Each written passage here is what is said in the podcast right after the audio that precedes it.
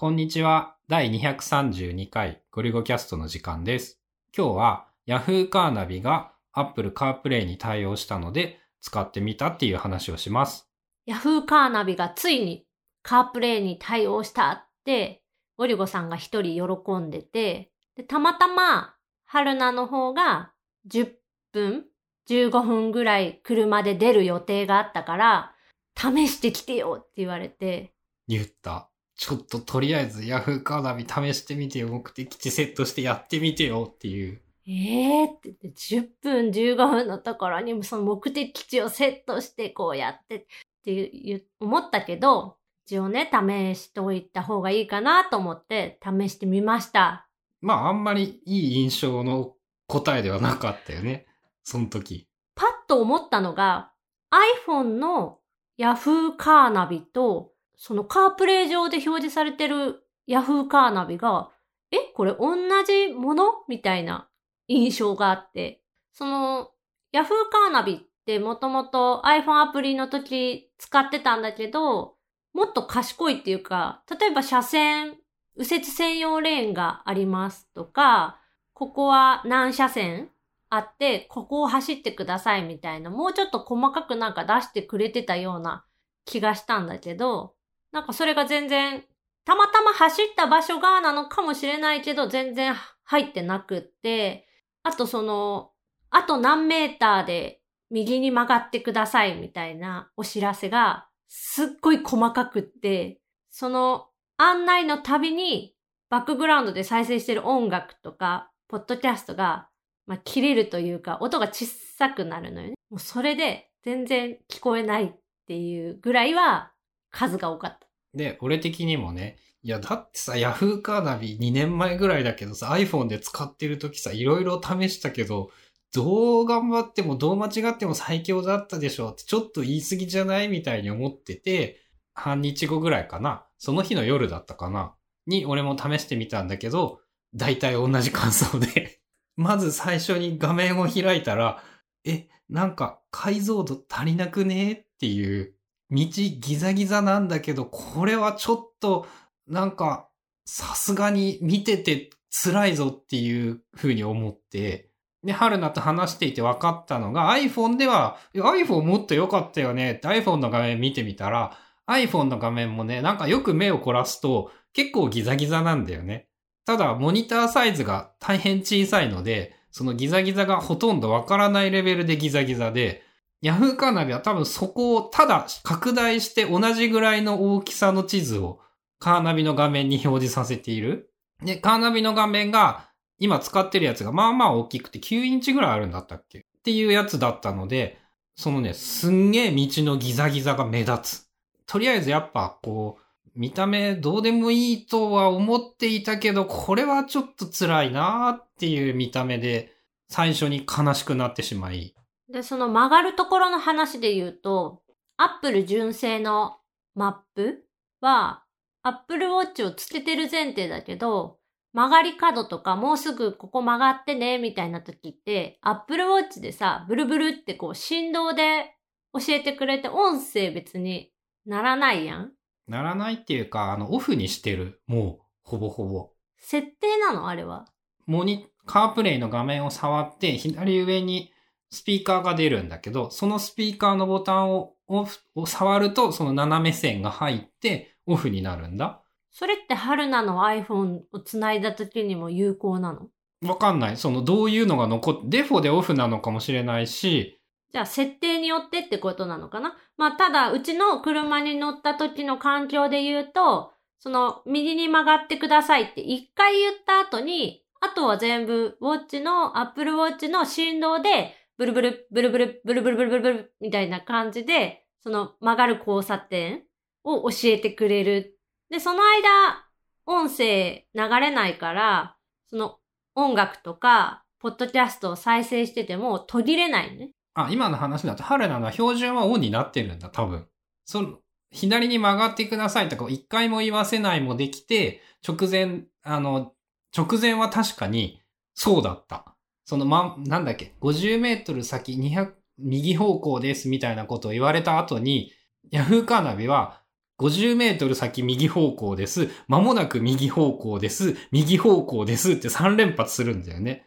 そうすると50メートル前から曲がり終えるまで、ずっと音が、ナビが鳴り続け、さらに曲がってからもしばらく直進ですとか全部言ってくれて、大変に親切なんだけど、その間全部音楽とかポッドキャストが聞こえなくなるんだよな。で、ちょっとまだ検証ちゃんとはしてないから、何かの勘違いなのか、ただのバグかもしれないけど、その道案内、右に曲がってくださいっていう、その案内中に、えっ、と、シリに、あの、メッセージを読み上げてっていう風に喋ったら、音が鳴ってる風な画面なのに、鳴らなかった。車のスピーカーからは。メッセージ読んでくれんかったん？読んでる声が聞こえなかった。で、まあ、考えられるのが、そのヤフーカーナビの、その、右に曲がってください。右です、右です、みたいな、その50メートルの中に入ってた時だったんだよね、ちょうど。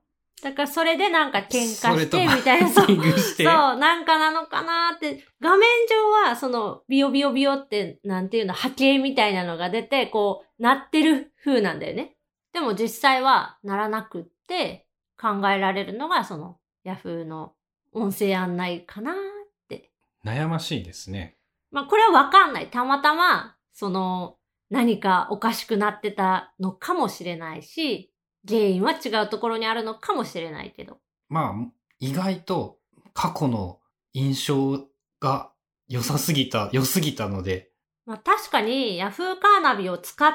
てた時期が、だいたい1年前のその車を買い替えて、カープレイ対応の車になって、Apple のやつを使ってみたら、Apple のやつがあんまり親切じゃなくって、Yahoo あカーナビにしたみたいな感じだったから、まあ1年経って、1年の間に Apple の標準のその道案内機能っていうのがめちゃくちゃすごい速さで進化してるって感じ。うん、それはあるね。前その車線とかも出なかったし、こっち側行きなさいとかっていうのもなかったし、まあこ、あと、ヤフーカーナビはなんだかんだ多分、高速道路に乗って遠くにお出かけするときはやっぱ使うと思ったんだよね。この間高速走って思ったのが、Apple 標準の道案内は、パーキングエリアとかサービスエリアとか合流があるたびに、なんか右車線を走行してくださいって言うから、若干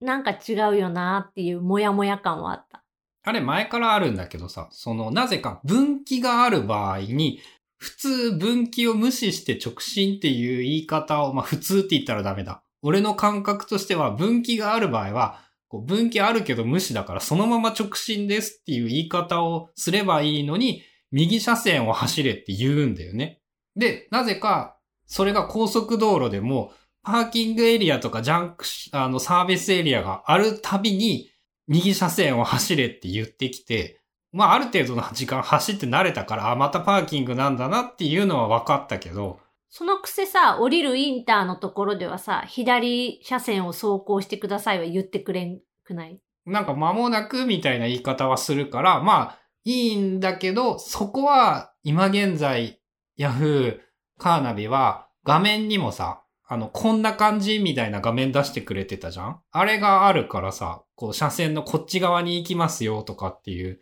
あの表示もまだ Apple のマップにはないので、高速道路は圧倒的に便利だろうし、さらに言えば知らない道だったらやっぱさ、そのすごい親切になびってくれるのはありがたいからね。音楽止まりまくるけど。だからもし Yahoo カーナビを使う場合は、もうポッドキャストは聞けないなって思う。聞けないね。Apple Map はさ、標準のポッドキャストアプリを使った場合に限ってなんだけど、止まるんだよね、ちゃんと。ナビの最中は。あれはなんか Apple 同士よく考えられていますねって思って。それって Yahoo カーナビでやってもできるんかな？標準のポッドキャストアプリで再生してたら止まるんかな？うーん、ああ、それは検証してないからちょっと試してみる価値はあるかもしれない。前回乗った時は、普段もう Overcast でしか聞いてなくて、 Overcast で再生して、Yahoo カーナビを使ったから、まあ、使ってる間は、ポッドキャストの音声は小さくなる。うん、から不便だよね。まあ、ただ言えるのが、めっちゃいっぱい音声ガイド入るから、もうぶつ切れになってわからんくなるんじゃないかっていう。それはありそう。スーパー行くときさ、その曲がるのが連続するとさ、曲がって、曲がって、降りて曲がって装着するまで、聞ける時間の方が短かったからね。まあ今度ちょっと遠出の時に試してみたいかなっていうのは。ルートはね、一番信用できる。未だに、Google よりも、Apple よりも、Yahoo カーナビが示してくれるルートが、渋滞を多少考慮しつつ、Google みたいに無茶なルートを行ってこないので、相変わらず、やっぱ信用は一番できる。あそれで今思い出したけど、リルートはすごい早かった。ヤフーカーナビ。あの、アップル標準が最速って思ってたけど、それに同じぐらいのスピードでリルートしてきた。それがね、俺が使ったらね、そうじゃなかったんだよね。まあ、遅くないけど、すごい、アップルに比べると遅く感じた。うん、じゃあなんかその時間帯とか通信速度とかなんかいろいろ？のネットワーク悪いからね、外は。まあ、その通信速度とかあるのかもしんないし。まあ、条件として、そもそも分かりきっった道を、分かりきった場所を行くために、わざわざカーナビをつけたっていう Yahoo にとって、だいぶ不利な条件で調べた判断ではあるんだけど、日常的にはいらんなって思ったね。あと相変わらず、ヤフーは名称検索ができなかったね。建物とか行き先の場所を、ヤフーカーナビのそのアプリ内で調べようと思うと、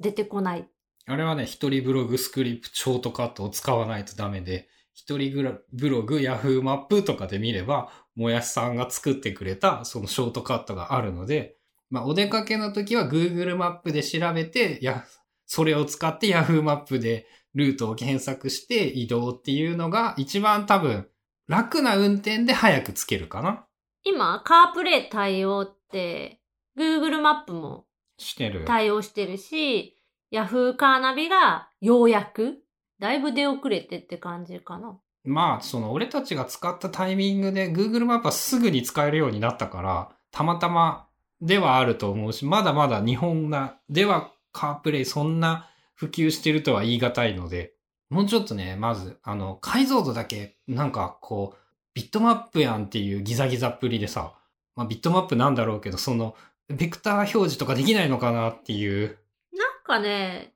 とりあえず CarPlay 対応しましたけど、 CarPlay に最適化はされてないんじゃないですかみたいな印象。まああれ、制約多分多いからね、結構。そういう意味では、まだ、はっきり言って期待値はまだまだ一番高い。期待値が一番高いじゃないか。えー、信頼できる要素は一番多いので、信頼はできるけど面倒だから、こう普段は使わないみたいな感じなのかな？まあもうちょっと変わってくるんじゃないかなっていう気はする。ということで、Yahoo カーナビがカープレイ対応したので、使ってみたよっていう話でした。感想やリクエストなどがあれば、Twitter ハッシュタグ、ゴリゴキャストでお知らせください。聞いたよとかっていう一言だけでも教えてもらえると、超嬉しくてやる気が出るので、よろしくお願いします。